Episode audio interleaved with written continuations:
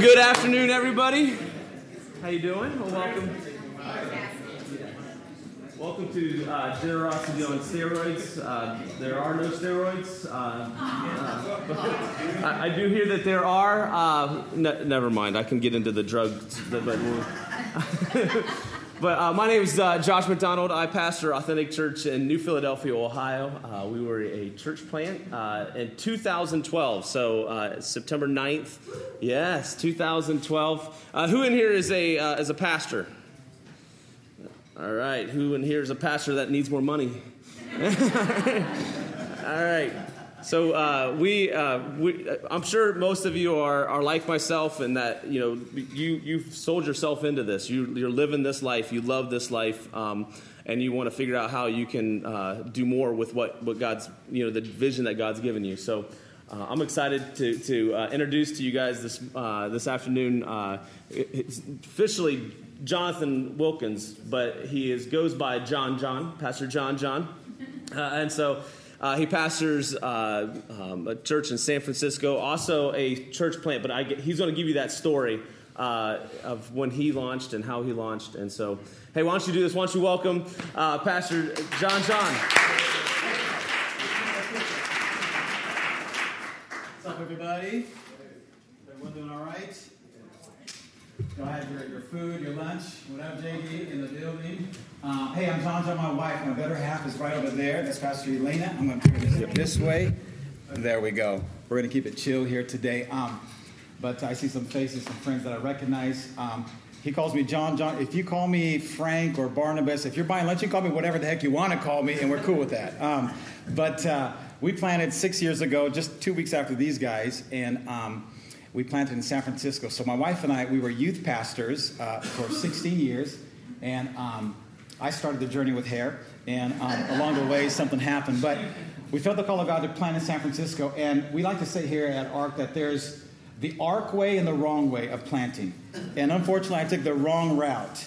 And looking back, I'm like, what were we thinking? But God, by divine orchestration and lots of mercy, helped us get back on track. And uh, so our story is just kind of simple. I'm gonna I'm gonna talk about generosity, but I want to I want to set the backdrop so you can, you can feel it and uh, for faith to be stirred up in your own heart as well. Um, so, as youth pastors, we felt the burden to go plant. And by the way, how many planters do we have here? Church planters, either in the process. We got some folks that are killing it up in Washington State. My boy in, in Michigan, who says he got great food, he's invited me to, to come chop it up with him. But um, so we got some planters. Most of our, our app sessions, uh, the majority of the folks who attend are support ministers or people considering planting. So this is not just for lead pastoring uh, uh, app session. So this is this is applicable to all of us. But uh, our story, we had a, a, burden to go plant. We didn't know uh, exactly how we'd get there and how we, would plant in San Francisco. But um, after seeking the Lord and and uh, uh, we did the mobile church thing for 16 years. Our church was mobile. We had to set up and break down every weekend. And youth services, we had to set up and break down Friday night. So by the time it was our turn to plan, I said, Lord, if we have found favor with you, and Lord, remember, we, uh, we started with hair, and um, Lord, if there's a way that we could find a building, Lord, if you would just grant us, you know, a, a miracle in the heart of San Francisco, Lord, we would love you forever, you know, and um, so our, our, our, sending church sent us out with great support, great prayers, not a lot of money at all, but we were believing for a miracle that God would give us a building in San Francisco to use. Now,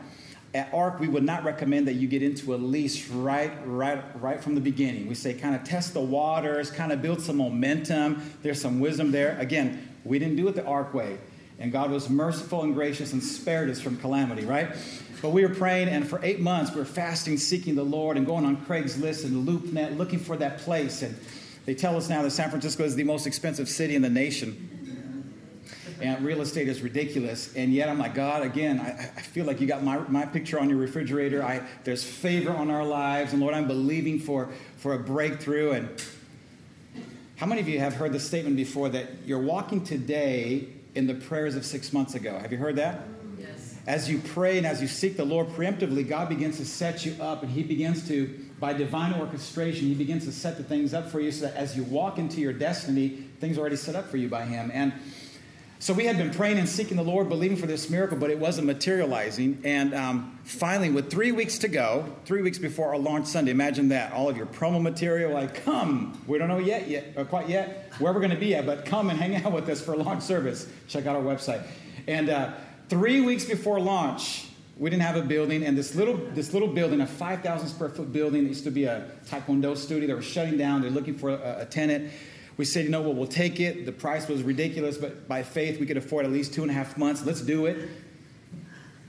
That was stupid. And, um, but hey, it's something. It's a start. We're stepping into our Jordan River. And the night before we're signing the lease, the, the owner, the agent said that the owner, he tossed and turned all night long, and he just wasn't at peace with us. He said, Man, nice people, cool folks, but um, this is probably not the best fit for them. And the day that we went to go sign the, the lease, they the agent just ripped and said, I'm so sorry, but the owner says that this isn't going to work out. And uh, so we're like, oh, Lord Jesus.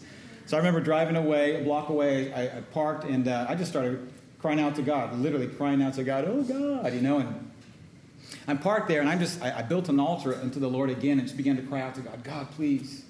This is about your name. It's not even about our name. This is about you reaching people. You love this city. God, please, you know. And, and like, Lord, show us where to go. And after a while, uh, I said, you know what, let me, let me go to the well again. I open my, my computer and right there on LoopNet, the building pops on the screen and I'm parked right next to it. Three times the size of the previous building that we were looking at, a big old warehouse in downtown San Francisco. And the setup for that was that the new owners wanted to uh, develop that, turn it into some apartments. So they needed a short term tenant that would take it as is for about three years. And I said, I think we can work with you. So I called my wife, and we walked inside the building, and it was a porn studio. Amazing. We can do this. Mom, we got a baptismal tank right over there, and over there, and there. I'm not sure what we're going to do with those poles right there, but we'll do something with those. And stages and lights. I mean, like, it's set. It's going to be church. And um, the fair market value for that property was about 65000 a month. That's what, that's what the market would call for. And we got it for just under 8000 a month, which was ridiculous. That's a miracle. And there were so many different miracles. I'm going to spare you all the, the details because I want to talk about what it is to be a people of generosity. But that was a response. God was just showing kindness to us because we had already been found faithful prior to that. And we were believing for a big miracle from a big God because those are the kinds of prayers that He listens to, right? And uh, so we were able to, to sign this lease. And what's crazy about it was three years turned into five years. And it wasn't until this last fall that we finally got the, the letter saying, hey, you got 90 days to move. And we're right back at that place again. Lord, we need another miracle in San Francisco. And uh, how many of you know that God is seldom early, but He's never late? And this time it was like two weeks before we had to be gone. Now, previously it was three weeks. Now it's two weeks. And um, two weeks before we were gone, my wife was ministering in Thailand with our family, and I stayed home and the Lord dropped another building on our laps, bigger than the previous one. And uh, the price, I won't bore you with all the details, but we were able to, to get it for half of what the, the owner wanted. And once again, it was just another miracle. And people ask us, like, how, how is it that you guys have buildings and we have a 10 year lease and I'm believing that we're going to own it? Someone said, You're going to buy it? Someone said, You're going to buy that building? No, but we're going to own it. And someone said, How do you find favor? How is it that the Lord's done this for you guys? And uh, I think a lot of it has to do with our response to Him. He's looking for folks that are generous. He's, he's looking for folks that have a big heart, big vision, and uh, not that we're special, but we learned a long time ago you can't outgive God. And uh, so our church, so most churches in San Francisco, they don't have a building that they can use, so they have to rent facilities through the weekends, auditoriums, uh, schools, and different venues. Our church, we host about seven different churches that come through. Hillsong San Francisco comes through. Sozo Church, the Father's House, Liberty Church. I mean, fill in the blank. All of our friends come. Why? Because God's blessed us with the building. We say, come and use it for the glory of God. Prior to us launching, uh, we were in that place where we had served as youth pastors for 16 years, and uh, we felt the bug more than that. We felt the call and the burden to go plant. And yet the Lord was setting us up, and He's He's placing that dream like a pregnant mom. It's, it's inside of us and it's growing, but the timing wasn't right quite yet. We feel like we were ready, like we're ready to, to go and to charge our mountain. And yet one of our overseers says, you know what, I think it would honor the Lord if you guys would stick around for three more years. I'm like, you kidding me? You know, and we love our church, love our pastors and all that, but three more years. And like, yeah, they're going through a capital campaign And if you transition right now, it would just, it would really derail a lot, a lot of what's going on with that church. And I'm like, all right, through that process, the, uh, the Lord began to speak to my wife and I about sowing into another man's field. And we began to sow financially. And, you know, if you've been through a capital campaign, they're the, they're the worst. We hate them, hate them, hate going through those. And, uh, but we felt like the Lord challenged us to be generous and to be extravagant in our generosity. So rather than saving towards our own church plant, we gave a lot of money. I won't bore you with numbers because it doesn't matter. But for us, it was significant. It's like tithing three times more than your average tithe 40% of our income given away into another man's field. And by, by just God's sovereignty and His blessings, He provided for our own needs through that whole time. I mean, we, we went all the way down to top ramen, you know what I'm saying? Yeah. We got four kids. Like, how are we going to do this? Well, we're going to sow sacrificially and generously into another man's field. And you know what? God honored that. And He blessed us. And by the time we stepped out of the boat and we, we stepped onto our water, so to speak, God miraculously continued to come through. And, uh, and I could go on and on sharing the stories of how God, God would stir us up to do something crazy, and all of a sudden, more miracles would happen. So, for instance, the, the launch Sunday that we had, the Lord spoke to us. Everything that comes in, and launch Sunday is a big Sunday, right? That's going to be your largest offering for a while because all of your friends and your, your grandma, your mama, everyone's going to sow into that we felt like the Lord said, give it all away to, all, to other ministers that have been serving this field already for years. Just, just be faithful and just be generous. And like, really, God? Is anybody else out there? You know, like, who's talking here? And, but we felt like the Lord was telling us to do that, and we did. We gave everything away, emptied out our savings account. We were church planters, and the day after we launched, we had zero in our bank account. That's crazy. But again, you hear the word of the Lord. If you don't hear the word of the Lord, don't do it. You'd be stupid, right? We heard the word of the Lord and we responded. And God continued to miraculously provide. And uh, by, by, we, we planted in, in September. Thanksgiving comes right around the corner in November, and it's Thanksgiving season, and the Lord says, All right, you got a, a little bit of money in your, your account again, give it away again. I'm like, oh, Lord Jesus. Like, that's 10 grand. That, 10 grand for a church planter is a lot of money. And uh, so on Thanksgiving weekend, we went and blessed other ministries and folks that were serving our communities and God challenges us again. Can I tell you? And this isn't like a, a, a, a gimmick or something like try this and it, will work for you. Hear the word of the Lord, but that next month, $100,000 came in miraculously from different sources, inheritances and different things. And we're like, this is pretty cool. You can't outgive God. And um, so generosity. So immediately then started building churches in India and, and, and helping with other church planters and, and, and partnering with ARC. And it's impossible to outgive God. But how do we get there? It comes from a, a, set of values that we have. Generosity is one of our core values. So today, what I want to talk to you about, I'm wanting to build some faith to encourage you because this, there's not a system to get more money out of people. That's not the goal. But there is the goal of teaching people on how to have the right heart. When it comes to generosity in Scripture, we see that there's the gift of generosity, right? Paul talks about the gift. We also understand that there's the spirit of generosity. There's moments where, where the Holy Spirit will prompt people, and sometimes a group in a church, to just be generous and to be extravagant. So there's the, the, the gift of generosity, there's the spirit of generosity, and then there's the culture of generosity. And that's what we're going to talk about this afternoon how to develop and how to cultivate a culture of generosity within your own church. You want to see finances grow, you want to see people just uh, uh, stepping into the, the principle that is, it is more blessed to give than it is to receive. Then learn some of these principles that we've learned. And I'm going to just share from, uh, from personal uh, testimony and understand this that. Um, that there is no perfect model. Jesus is the perfect model. These systems are amazing, but we're all fully dependent on the Holy Spirit, right? Can I get a loud amen? Yeah. So, what works for us, it might play out a little differently for you, but um, the principle of, uh, of generosity, I write this down if you could. Generosity is seldom convenient, it's always a conviction and a choice. So, generosity is seldom convenient, it's always a conviction and a choice. Will you choose to be generous? Because if you wait to get that feeling, oh, right now I just feel like being generous, you're going to be waiting for a long time. It's not an emotion, it's not a feeling, it's a conviction. And you have to choose, you know what? We're going to choose to be generous. My wife and I, before we launched our church, we said, you know what? One of our core values is generosity. We want to be generous. We want to, we want to partner with heaven and partner with God and become conduits of His blessings. So, Lord, pour in through us so that we can be a blessing to others. Blessed to be a blessing is the idea there.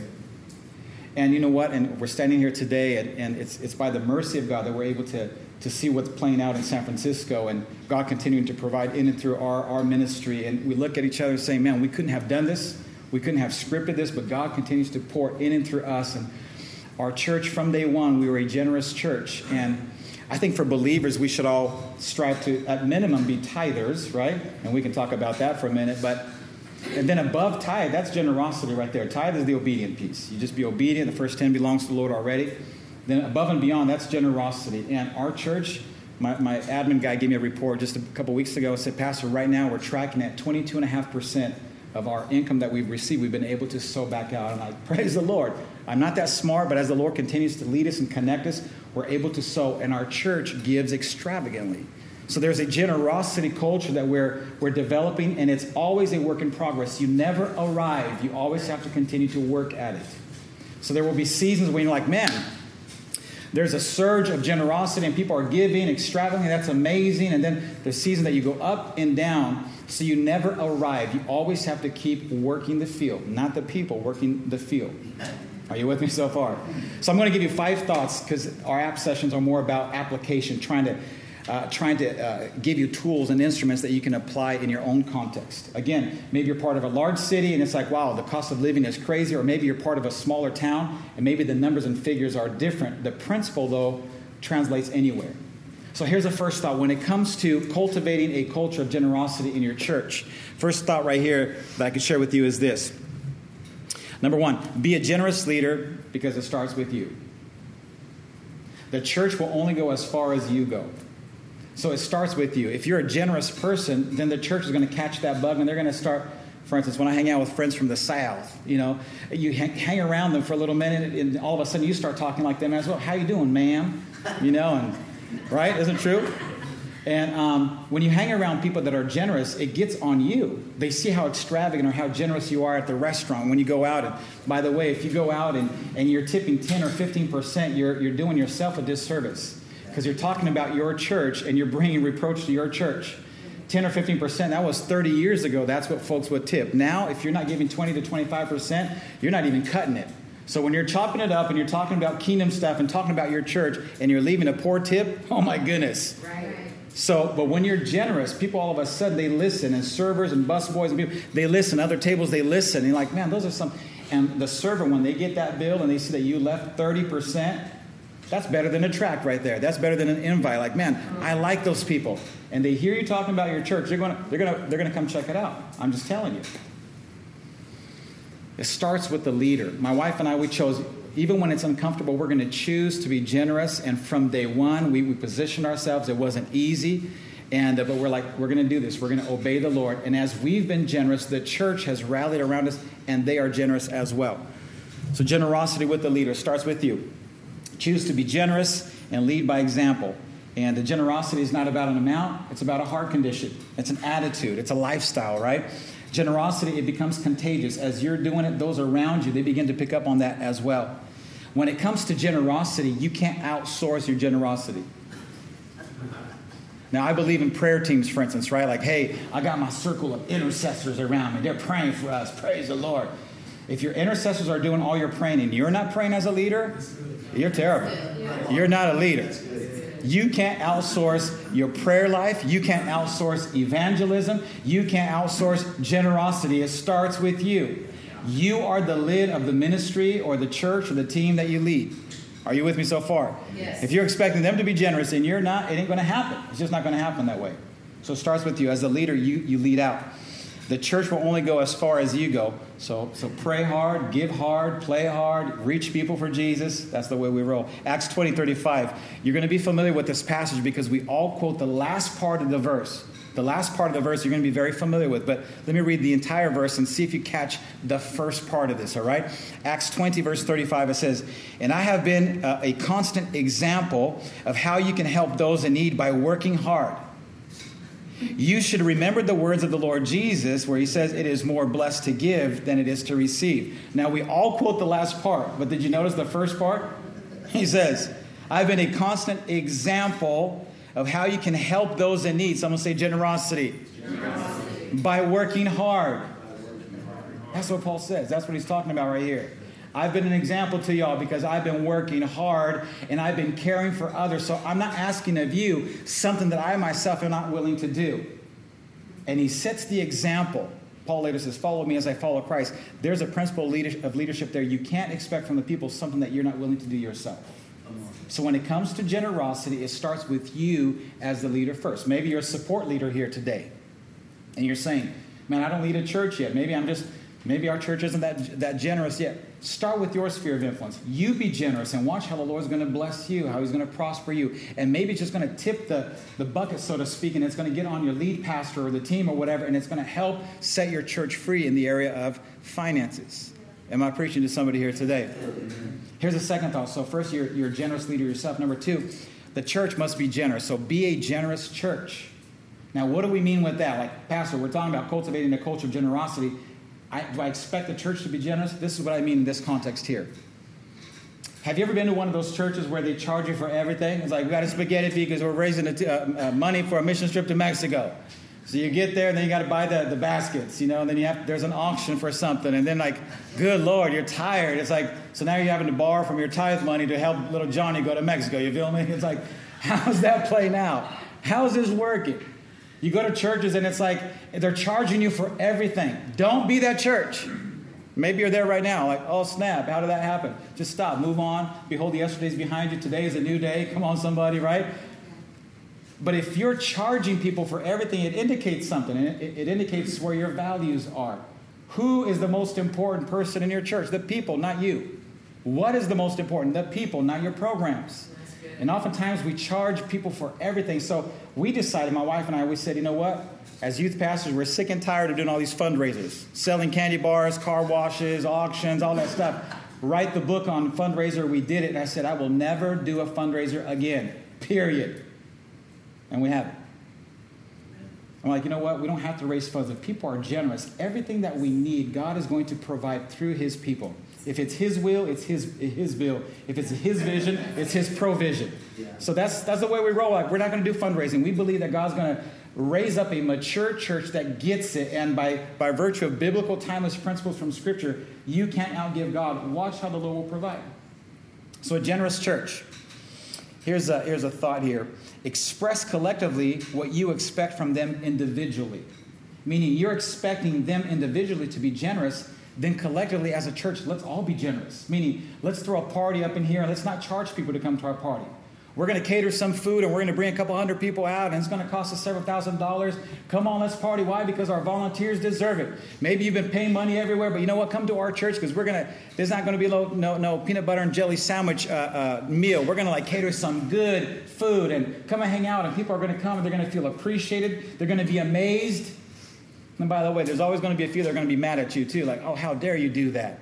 Why are you spending God's money on throwing a big old party and and spending on this catered meal and giving people away merch, t shirts and hats and sunglasses or whatever, gift cards and prizes. Why would you be wasting money with that? I said, man, they're, like, they got the Judas spirit right there. I think of John 12, John chapter 12, right? Verse 4 through 6, right there it says that Judas was ticked that there's a lady that came and she, remember what she did? Like she gave what was the equivalent of a one year's worth of wages. She poured it out on Jesus. And he's like, dang, she should have given that to the church. And it says right there, just read it in John 12, he wanted the money. Because it says that Judas was already a thief and he was swooping up from the tithe bucket right there. You know what I'm saying? He was already taking his cut. And he was mad that she would, she would ruin his profit, so to speak.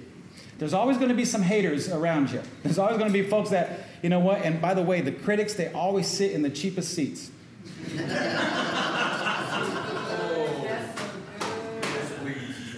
you know what that means? They're not invested. They're not sowing. They're not generous, but they're the loudest critics in your church. You got to learn to just tune them out. The Bible says, uh, Matthew, uh, Jesus says, Matthew 6 33 says, wherever your treasures are, their heart, your heart will be handcuffed to that right there. So when they're critical and they're negative like that, and you can tell they're not giving or sowing anything, don't even listen to them. Give them the Heisman, have them talk to the hand. They're not part of your culture. Are you with me so far?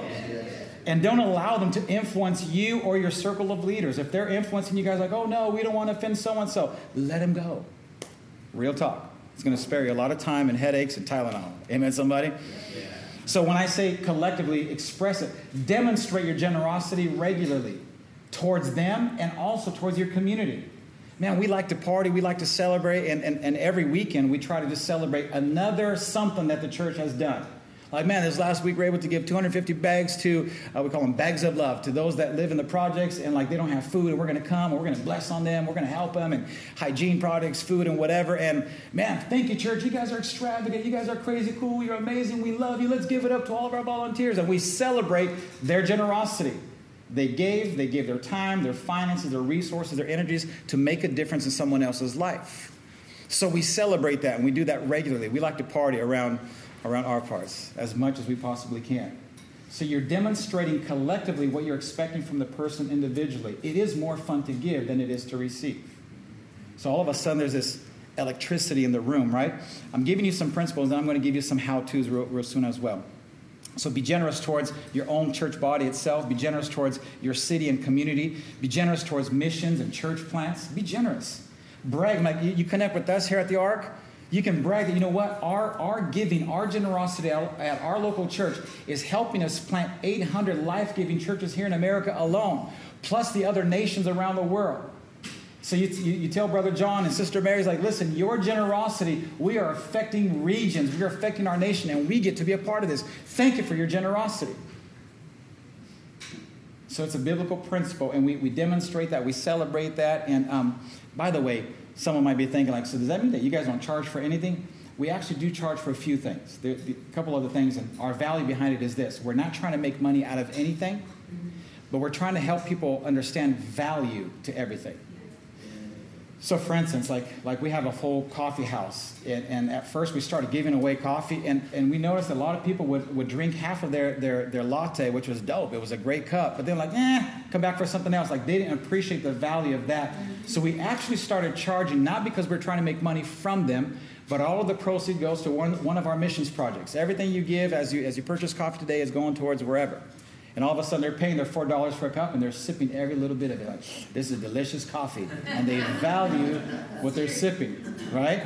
Classes. Oh, at first we're like, we won't charge. We're just going to be generous. And all of a sudden you see the attrition. They paid nothing. About week four into that class, that seven, seven week series, you notice everyone just kind of like drops out. Have you noticed? They're not invested.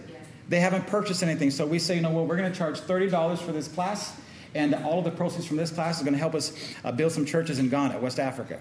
And like, let's do it. If anything, like we're going to be sowing into missions. So they, they buy, and they, and the attendance continues pretty strong all the way to the end. It's a principle. Whenever someone is invested, they, they continue to, to come out. Like maybe you've owned some stocks before, right? Back in the day, I, I owned some Apple stock. And dude, every day I was going on my little app checking, like, ooh, it went up a couple, you know, a quarter of a percent. Woohoo! And then one, once I sold my Apple stock, I couldn't care less. I couldn't tell you today what, it's trading for. I, I, why? Because I'm not invested any longer. So there is something about charging, but not to make money from the people. It's just using it to produce value. That's the, that's the concept behind it. Hopefully that, that makes sense to you. And being that your church, I, I don't know about your church setting, but um, our church, many planters here, we one of our convictions, like whatever the Lord brings in, we're going to choose to tithe back out anyway. So we're going to help other church planters and missions endeavors. So you should already have a figure in your annual budget, like a portion of whatever comes in. We're going to give that out anyways. So why not use that to make a difference locally and globally? And let me show you a couple thoughts real quick. Um, and I've heard this uh, connecting to that Judas knucklehead that's always questioning like what, what you do with your money, right? Um, there's always going to be folks that are going to come, you're not being a good steward of God's resources. What if God is trying to, to bless us so that someday in a rainy day we have the resources to move to the next building or whatever? Have you ever had some of those at your church? Like they come and they, they challenge your, your heart and your, your integrity, and we're not being good stewards. They're, they're the Judas, right? Um, don't allow don't allow that talk to, to produce stinginess in your team around you because jesus says i will build my church we're called to be wise and we're called to steward his resources. But when the Holy Spirit is speaking to you about being generous, he's wanting to challenge you to trust him even more. Like, how much can I bless you with? Can I bless you with this much? Can I bless you with a little bit more? And as you're modeling it to the church, modeling it to them collectively, they're going to be blessed person, but the church will continue to prosper. So don't allow the naysayers and the haters to talk you out of the vision that God will, will position you into. God's vision, by the way, can never be fulfilled by you. You will never have all the resources within your own hands to fulfill the vision that God's placed inside of you. If you can't, it ain't God's vision. It's always going to stretch you beyond you. Lord, we can't do this. Here we are again. I thought you're the one that gave me some download during that prayer meeting or worship. And like now it's like, ah, we're in trouble. And God says, that's the way I like it. There's a song that goes with that. So I like to say, just resist the urge, resist the urge to give in to their pressure. As you hear from the Holy Spirit and your team hears collectively, demonstrate it, be generous, and just brag on Jesus. I, you know, do you like it when people brag about your own kids? When they compliment, like, man, Johnny like just tore it up, three home runs, or like scored five goals, like Greg said earlier today. It's fun to hear people brag about our kids. Our churches love it when we brag about them. And many of the folks, they're not giving generously yet, but when we're bragging, they look at each other, yeah, we did this. Like, bro, you didn't give nothing like the last three months, but we did this. And then in time, they'll be ready to start chipping in and contributing. It's, it's quite remarkable. I like to say like this if you're doing something right, someone's always going to come and hate on you. When you, whenever you're doing something right, and if, if, if everyone is always agreeing with you, you're probably not doing something right. Someone's always going to resist you. Here's a third principle, real quick, and, and then we're going to get into the mechanics real quickly here. Number three, be the platform, not the ceiling. And what do we mean with that? Have you, like if you come from old school Pentecostal churches, like I believe somebody here today. Ooh, the Lord is saying, give a thousand dollars into this offering. Have you ever been to one of those churches where they pass the buckets like four times? Someone counts the offerings, come back. I just believe right now, my spirit, we're, uh, we're still short about 1,700. I believe the Lord is going to speak to somebody. Yeah. Don't raise your hand if you're in a church like that right now. God, we're praying blessings over you. But don't be the ceiling. Oftentimes, I've, I've heard preachers put out an amount. Maybe the Lord's speaking to you $100. Don't put an amount. Allow the Holy Spirit to place the amount. We're, we're, we're, what we're doing is we're reacting out of need. We know that there's a need and we're trying to challenge them, but all of a sudden they're responding to a guilt trip and a need rather than the vision or the dream that God wants to place in their hearts. And as they partner with heaven, God's going to bless them. He's going to stretch them. So don't be the ceiling, be the platform saying, This is what we're doing collectively. This is what we're dreaming for and believing for.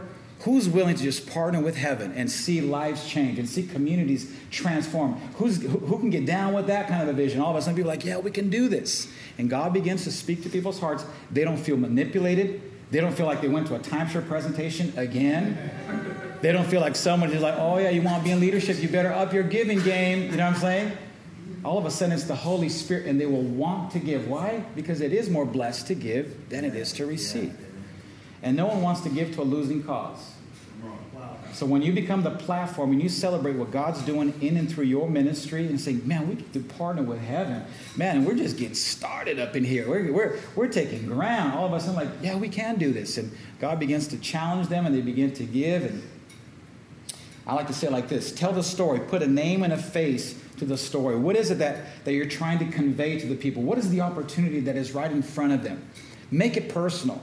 By the way, people hate giving to buildings. Oh, we're going to have a building expansion. We're going to add another wing to our property. Like, dude, I got a small backyard myself. Why am I going to want to build a wing for some other knucklehead? You know, like people don't normally give towards that. But when you when you talk about a building a, a recovery house for women that, that were on drugs and they have little babies, and how your generosity can get someone off the street and she and her little babies can be can be taken care of. All of us. So, like, you know what? That money that we have in our savings account, you know what? We want to make a difference. And pretty soon people want to be generous. Why? Because you gave a picture with a face, perhaps even a name. Make it personal. Say, this is how, this is why we're giving. And uh, so I can give you a handful of examples of what we've done and how to, how to encourage people. People never give towards need, they always give towards vision, they always give towards a cause. Have you heard the saying that, that young people don't give? Whoever's telling you, they're not giving it to you, but they are giving it. They're like, oh, these college students, man, we got a college ministry. They're broke, man. They ain't broke. They're not broke. Some of our wealthiest givers in our church are in their early 20s. Yeah. They ain't broke. They're just not giving it to you. Why? Because you, have, you haven't been clear with your vision. You're not painting the picture that compels them, saying, you know what? I want to partner with heaven. I want to be a part of something that changes lives for eternity. The millennials, they get bad rap because, oh, they don't give. They actually do give. So, how can we speak a language that resonates in their hearts where the Holy Spirit can say, you know what? I want to partner with you and I want to use you. You've heard of the story of Nick at night. Nicodemus came to Jesus late at night, right? They were chopping it up and talking business, talking about kingdom stuff. Like, how could I be born again? Like, how does this work? You know, and if you study the money trail through Scripture, Nicodemus was one of the fundraisers. He was one of the funders of Jesus' ministry. Many scholars believe that most of the money that, that was used to, to pay for the expenses were given by women. But then you got Nicodemus and a few other affluent businessmen who wanted to sow. Why? Because they believed in what he had to say something just burned inside of their hearts. You know what? We need a partner. So when Jesus died and there's a tomb that needed to be purchased, who purchased it? A couple of rich dudes says, you know what? We want to buy this. We want to see Jesus' body buried here. It, it grabbed their hearts. So what kind of a, a picture are we painting? What kind of a vision are we casting? Right? So keep the vision and the opportunity always in front of people. Keep it regularly. Celebrate the wins and say, hey, we got, and you have to be, again, this is not a fundraising. You're not trying to milk the people every week. Like, no, we get to do this. We love doing this, and there's seasons, and generosity is, it's a lifestyle for us. So here's another great opportunity. We get to actually, my wife went to uh, Thailand with our daughters. I got a couple uh, high school student daughters, and the sex trafficking thing in, in Thailand is crazy. So when we do a princess conference and we're pulling these gals off of the streets, and we're pulling them out of a lifestyle of slavery and we're pulling them out and setting them free and their lives are changed forever. Do you think that your church doesn't want to be a part of that? That, that's just, and that's just one example of many different things that we get to say, you know what, we get to be a part of this. Maybe in your, in your neck of the woods, you don't have a whole lot of that, but it's like that's reality. Or, you know, with, with all these different things that happen, there's always amazing causes. How can we partner? And the more we give, the more the Lord pour, pours in and through us. But you got to paint that picture, make it clear, and keep it consistent. Always keep it in front of the folks. Be intentional on how you communicate. Um, by the way, if you have business people in the church, again, don't put a lid on what the Lord wants to do through them. Now you say, PJJ, are you talking about PJJ? That's what they call me as well. PJJ, John, John, whatever. So are you are you trying to like give preferential treatment to business people? No. But there's, there's a strategic conversation that we have to have. They speak in a different language. They think through different, and they use different filters. So we'll cast the vision generously through uh, to the entire congregation, but then we will have intentional conversations with businessmen and women who will give extravagant gifts. And, and they'll make a huge, they'll put a huge dent in the whole, uh, the whole program that you're trying to see fulfilled. Why? Because they have the gift of perhaps generosity, the gift of generosity, where God speaks to them and don't water it down. So speak a language that is relevant to everyone, but also be intentional. Do you guys understand the difference there? Like, oh, that pastor only wines and dines the rich people. You don't have to wine and dine the rich people, but you have to know how to communicate. Jesus knew how to communicate to those folks as well. Jesus knew how to transcend into every setting, into every sphere. He knew how to hang out and communicate his message. So you got to be intentional. You got to be wise. I like to say like this teach, preach, and inspire the people. Teach, preach, and inspire. Generosity, again, it's a conviction and it's a choice, and we have to keep teaching and reminding our people regularly. So, for us, in our context, every Sunday we have a moment. We have our worship songs, right? And we, are in the presence of God, and it's always fun when we transition out of worship. Whoever is emceeing, whoever's transitioning the way we do is we get up and we say, Hey, it's so good to be in the house of the Lord. We got our Connect cards here today. We just want to brag on what God's been doing lately here. And we have these Connect cards where people put their prayer requests and we, we like to, to just celebrate the win. So this last week, we're just going to mention a few. This last, last week, someone landed that job that they've been praying for for the last two months. Someone else got housing in San Francisco. That's a miracle. Someone else came with it. They just received a clear bill of health from their doctors. They no longer have cancer. And we just, re, we just brag on the Lord. Like, this is what God's been doing. And then we're going to pray right now. We have some prayer requests that already came in this last week, and we, we only grab a few out of many that come through. And we're going to pray right now. Someone needs a miracle. They, they were diagnosed with a brain tumor, and we're going to pray in the name of Jesus. And we pray. And that's all done with just a couple little minutes, and we transition then into our generosity moment. So faith has already been built. People are stirred up. Their hearts are soft towards God. God, you're amazing. You're in control. And now the generosity moment, we don't, we don't put the ask. We just make it available. No one, is, no one feels pressure. The way we do it is like, hey, we are a generous church. A church can, can we just brag on you? And we might show a 30 second video of something, something that we just did recently.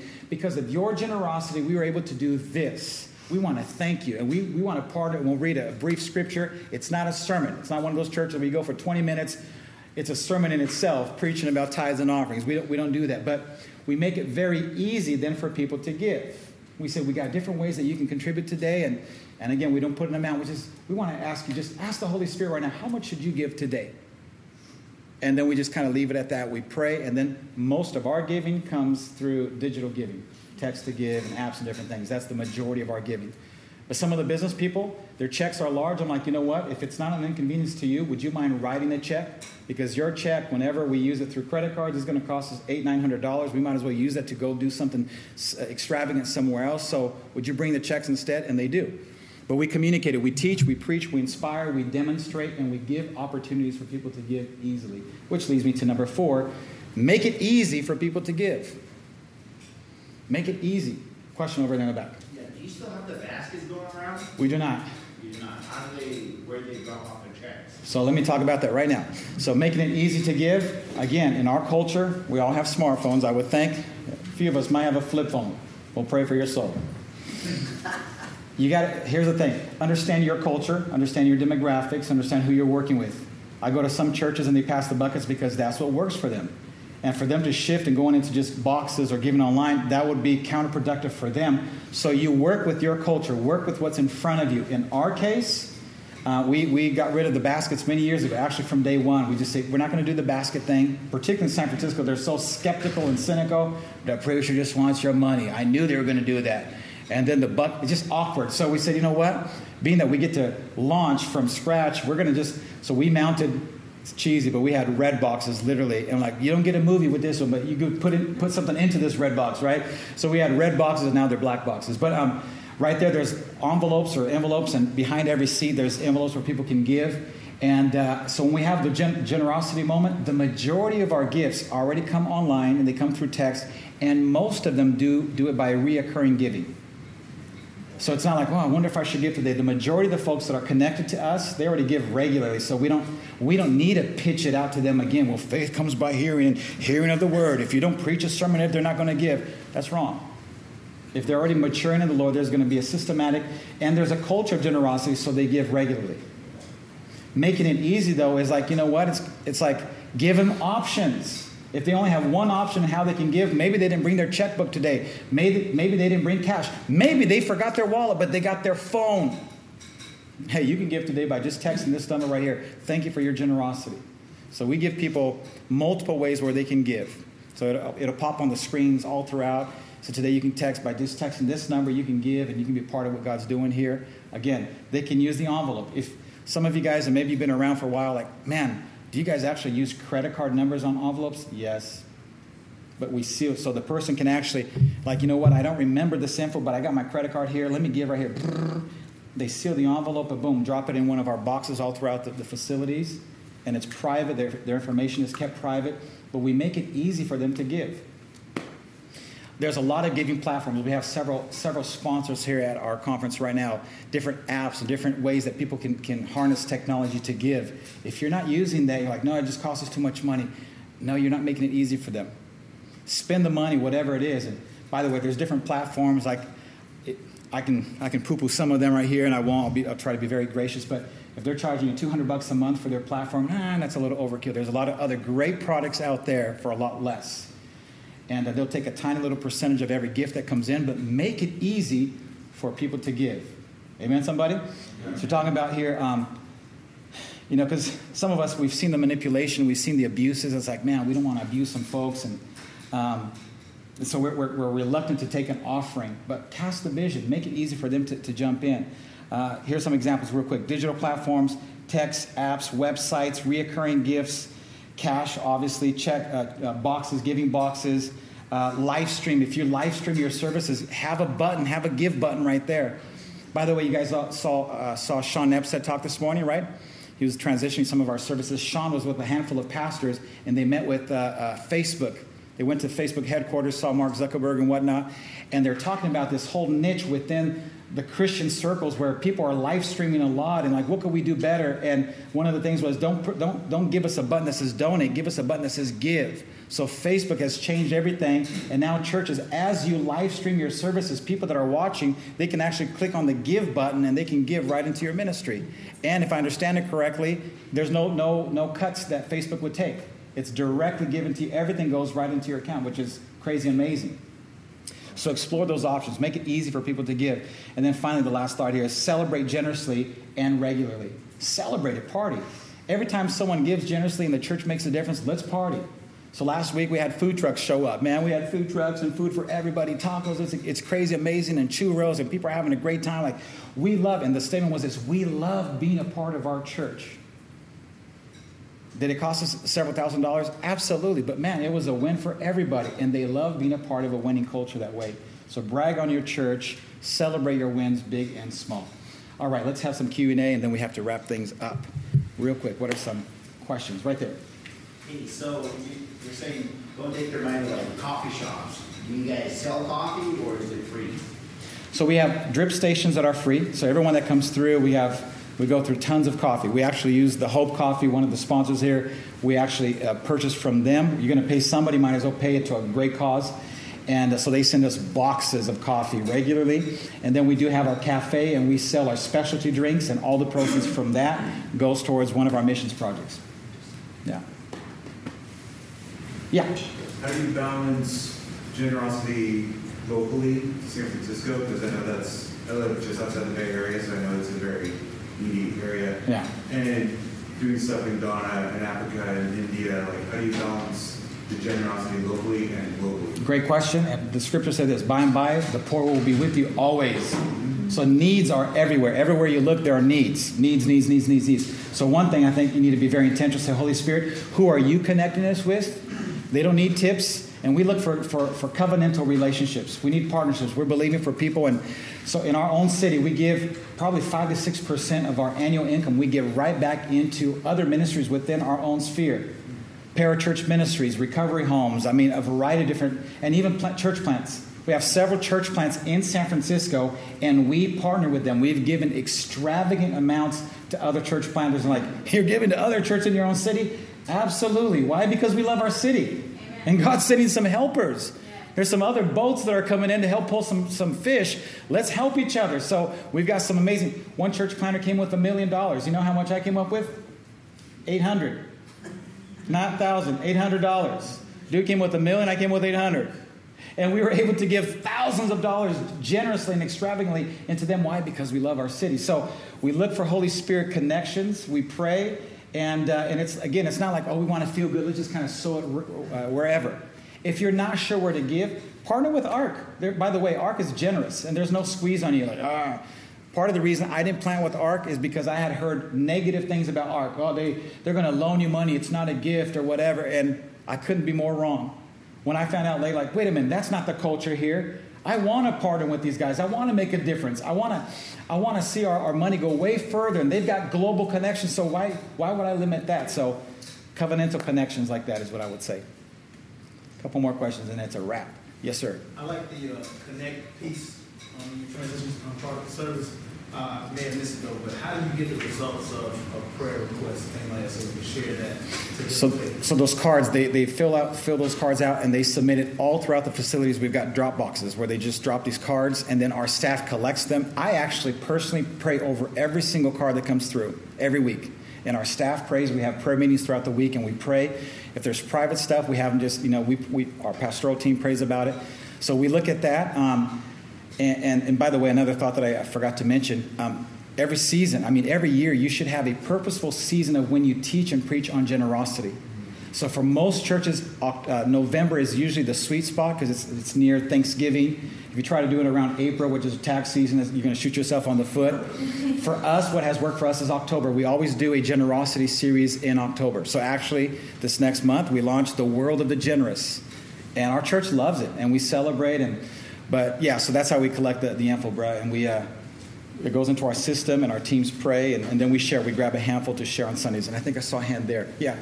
How do you balance um, being generous with also continuing to develop and your, your the local church? So that the local church, I had a businessman challenge me this year. He said, Pastor, I think we're giving too much away. I'd like to see us reinvest and continue to grow. Because if we grow, then the pot we're giving away gets bigger. I've just been wrestling with Great, that. great thought. This is what I tell them. When you give to the poor, you lend to the Lord. In Matthew 25, as you've done it to the least of these, you've done it unto him. You want to show your expression of love to Jesus, love on people. And if you only love on your own church, it's kind of like there's almost a conflict of interest, kind of. It's almost selfish. Now, don't get me wrong. Jesus loves his church, and we love our church. That's why we're like, we're working hard. We love our church, and we want to see our church prosper. But we got to run to the lost. There is a You're doing both because you're telling stories. Yes. The party. Yes. You know the food trucks. So like you, you mentioned, you, you gave you're giving twenty two percent away this year. Mhm. Um, any idea what's I don't know how you can put a number like how much are you putting in on loving loving your own people? So here's the, the thought. Um, ARC recommends it like this: um, uh, work on 90% of last year's budget. So you say, okay, so X amount came in. Let's just round it off. A million dollars came in. So you're going to work off of 900,000. All of your operating expenses need to be within that 90%, and you save 10%. For us, we actually work off of 70%. So imagine that. So we're working off of 70%. There's a little wiggle room, and 22.5% is what we've been giving out. So we're saving money. We like to say like this we spend wisely, we save aggressively, and we give generously. We spend wisely, we save aggressively, and we give generously. So be wise in how you spend. Be intentional. When we do the taco trucks like we just did last week, that was that was multifold. Here's the thing: we are celebrating our church. We're celebrating our dream team, our volunteers. Man, you guys are amazing. We could not have done this without you. And by the way, when other people are coming to church and they're seeing all these food trucks show up, like, what's that all about? Man, that's for our dream team. Are you part of the dream team? No. How do I get involved? We got to sign you up right now. And then all of a sudden it becomes a recruiting. So we're investing into our church. And people are getting involved. And as they're serving, they're growing. Are you with me? And I could preach a whole series on that one, but right here. right? Help a brother out. Talking to, um, talking to business guys, you said they had a different language. What do you suggest? Please. So again, let me let me give you some connections because I got some great resources. It would take me a whole hour to talk about that right there. So hit me up after the session because I'll give you some great resources. And we have another app session. My brother's going to do better than me. He's, he went there. How many minutes we got? We're, we're coming up on the You time. seven more minutes. Seven more minutes. Say, say that one more time. To spend wisely, save aggressively, And give generously. give generously. Um, have y'all heard of Robert Morris, Gateway Church? Right? The Blessed Life is one of the most life-changing books that I've, other than the Bible, like that. That revolutionized like how we saw finances and generosity and extravagant generosity. If you haven't done it, come on, do yourself a favor. That's the best tip from today. Just read The Blessed Life. It's a phenomenal book. Theologically, it's sound, it's relevant, it's, it's amazing. That'll bless you. So, who else? Any other questions? Just a comment on your timing of your tithing or your generosity sermon. One thing that people should know today is, is there's seven trillion dollars worth of IRA money out there held by uh, older generation X. So if you've got folks like that in your in your congregations, it, uh, October is the best time to do that because Wow. they can pass. They don't want a lot of them don't want to take that money to income. They can pass that right to your church, but it Mhm. takes about a month for you know for them to make that happen. So se- imagine that seven trillion dollars Wow. Yeah. to the church. Yeah, there's some great resources on living trust and different, you know, wills and different things where people can actually will it to the church. Yeah. And um, so, yeah, that's a great pointer. Great thought. Yeah, in the back. I'm from Oakland, so. I know- Bay Area yeah, represent. I know that the Bay Area uh, needs Jesus. Yeah. Um, But, you, you know, we're dealing with um, maybe third generation of unchurched coming into the church, Mhm. kind of seeing like, what is this all about? So in that, you kind of talked about, you hit on, and you said, you know, if they're mature, there's some systematic things. Like I was raised in the church, I know tithing is just like Mhm. basic, like, Mhm. what, you know, God, like, Mhm. you know, I, because I grew up with that. Mhm. But three generations of never going to church, like your grandmother didn't even take you to church, Mhm. come. Do you teach on that? Like, do you start with that principle, and then if you do, how often? Great. Great questions. Brilliant, brilliant questions. Here's a big question What language do you speak on Sunday mornings? Culture is what you create or allow, right? Chris Hodges would even say culture is who you are. So what do you allow in your churches? Maybe we've come from some backgrounds where like, man, we just we brought that culture with us, but it's now irrelevant with the new generation. We like to say like this. We work hard all week to make it easy on weekends for people to encounter Jesus. So all week long we're working hard to make it easy. We never water down the gospel, but we speak a language that is easy for the unchurched to understand. Have any of you ever been to a mosque before? Let me see a hand or two. She was putting her sweater on, so that didn't count. A mosque. Well, I, I've never been there. A couple of you maybe have. Like, if I were to go to a mosque, well, I wouldn't. But if I had to go, like, how, what do I do? Like, do I bring my own mat? Like, I always see them like kind of bending over. Like, are there mats provided at the door? Do I bring my head covering? And like, uh, I don't know what to do. So I would be completely out. Well, that's the unchurched. When they don't come to your church, they don't. Uh, is there going to be an offering bucket? Are they going to put the squeeze on me for money? And they don't know what to expect. So we try to remove all those hurdles as much as possible. And they say like this: the ne- the new generation, they're watching you online first, once or twice, maybe three times before they even show up. Unless they have a friend that's invited them, they're not even going to show up. So they're going to check you out. So what language do you speak? So when it comes to giving, on Sundays we celebrate Jesus you know, the saints, they're going to give regardless, but we speak a language where, like, hey, you know what? If you want to join in today and partner with us, we are making a difference in people's lives. You're welcome to join in with us today. You don't have to be a member, just, and we talk like that.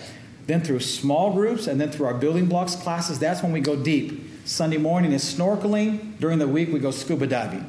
So during the week, now we're intentional. It's deep discipleship, and we expect if you're a born again believer, you're a follower of Christ, we're going to disciple you. We're going to show you the disciplines. This is what it means to be a follower of Christ. And giving is obedience, like I said, tithing, and that's where we, we get into the mechanics of it all. Does that make sense? Yeah. Hopefully that helps somebody. Any other questions here? Yes, sir. You mentioned that most of your giving is coming digitally recurring. Mm-hmm. Are there any practical steps to guide your congregation to setting up recurring?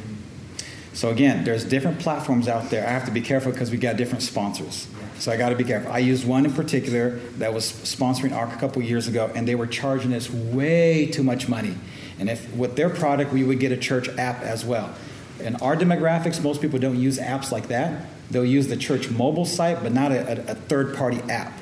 So what we do is we build it within our own mobile site, a give button. One of the first things you see, there's a give opportunity. Click. And it takes and it's just two steps and boom, it's all set up. You don't have to. And once you do the first setup, then it's always a one click away give opportunity. So if you're having to make them go through three, four, five different hoops to get to that give portion, you've already you, have already shot yourself on the foot.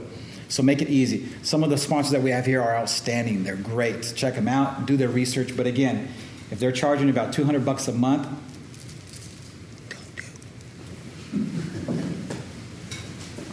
Any other questions? Real talk, kingdom talk right here, right?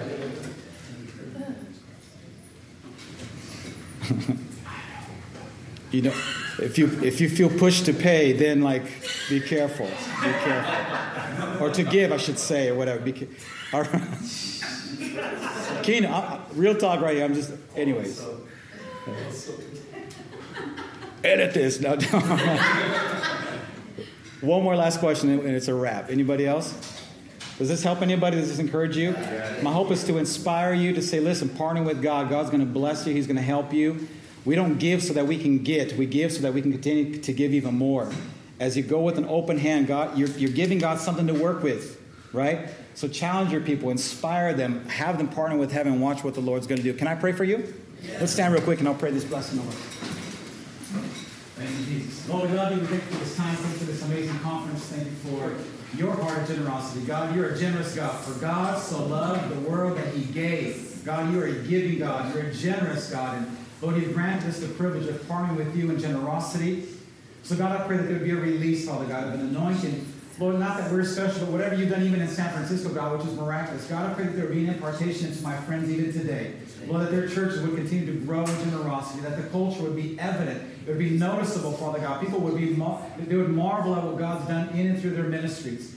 God, I pray for courage today, that there would be no discouragement, but, that you would encourage your people. Let finances flow through your people, I pray. In Jesus' name, amen. God bless you guys.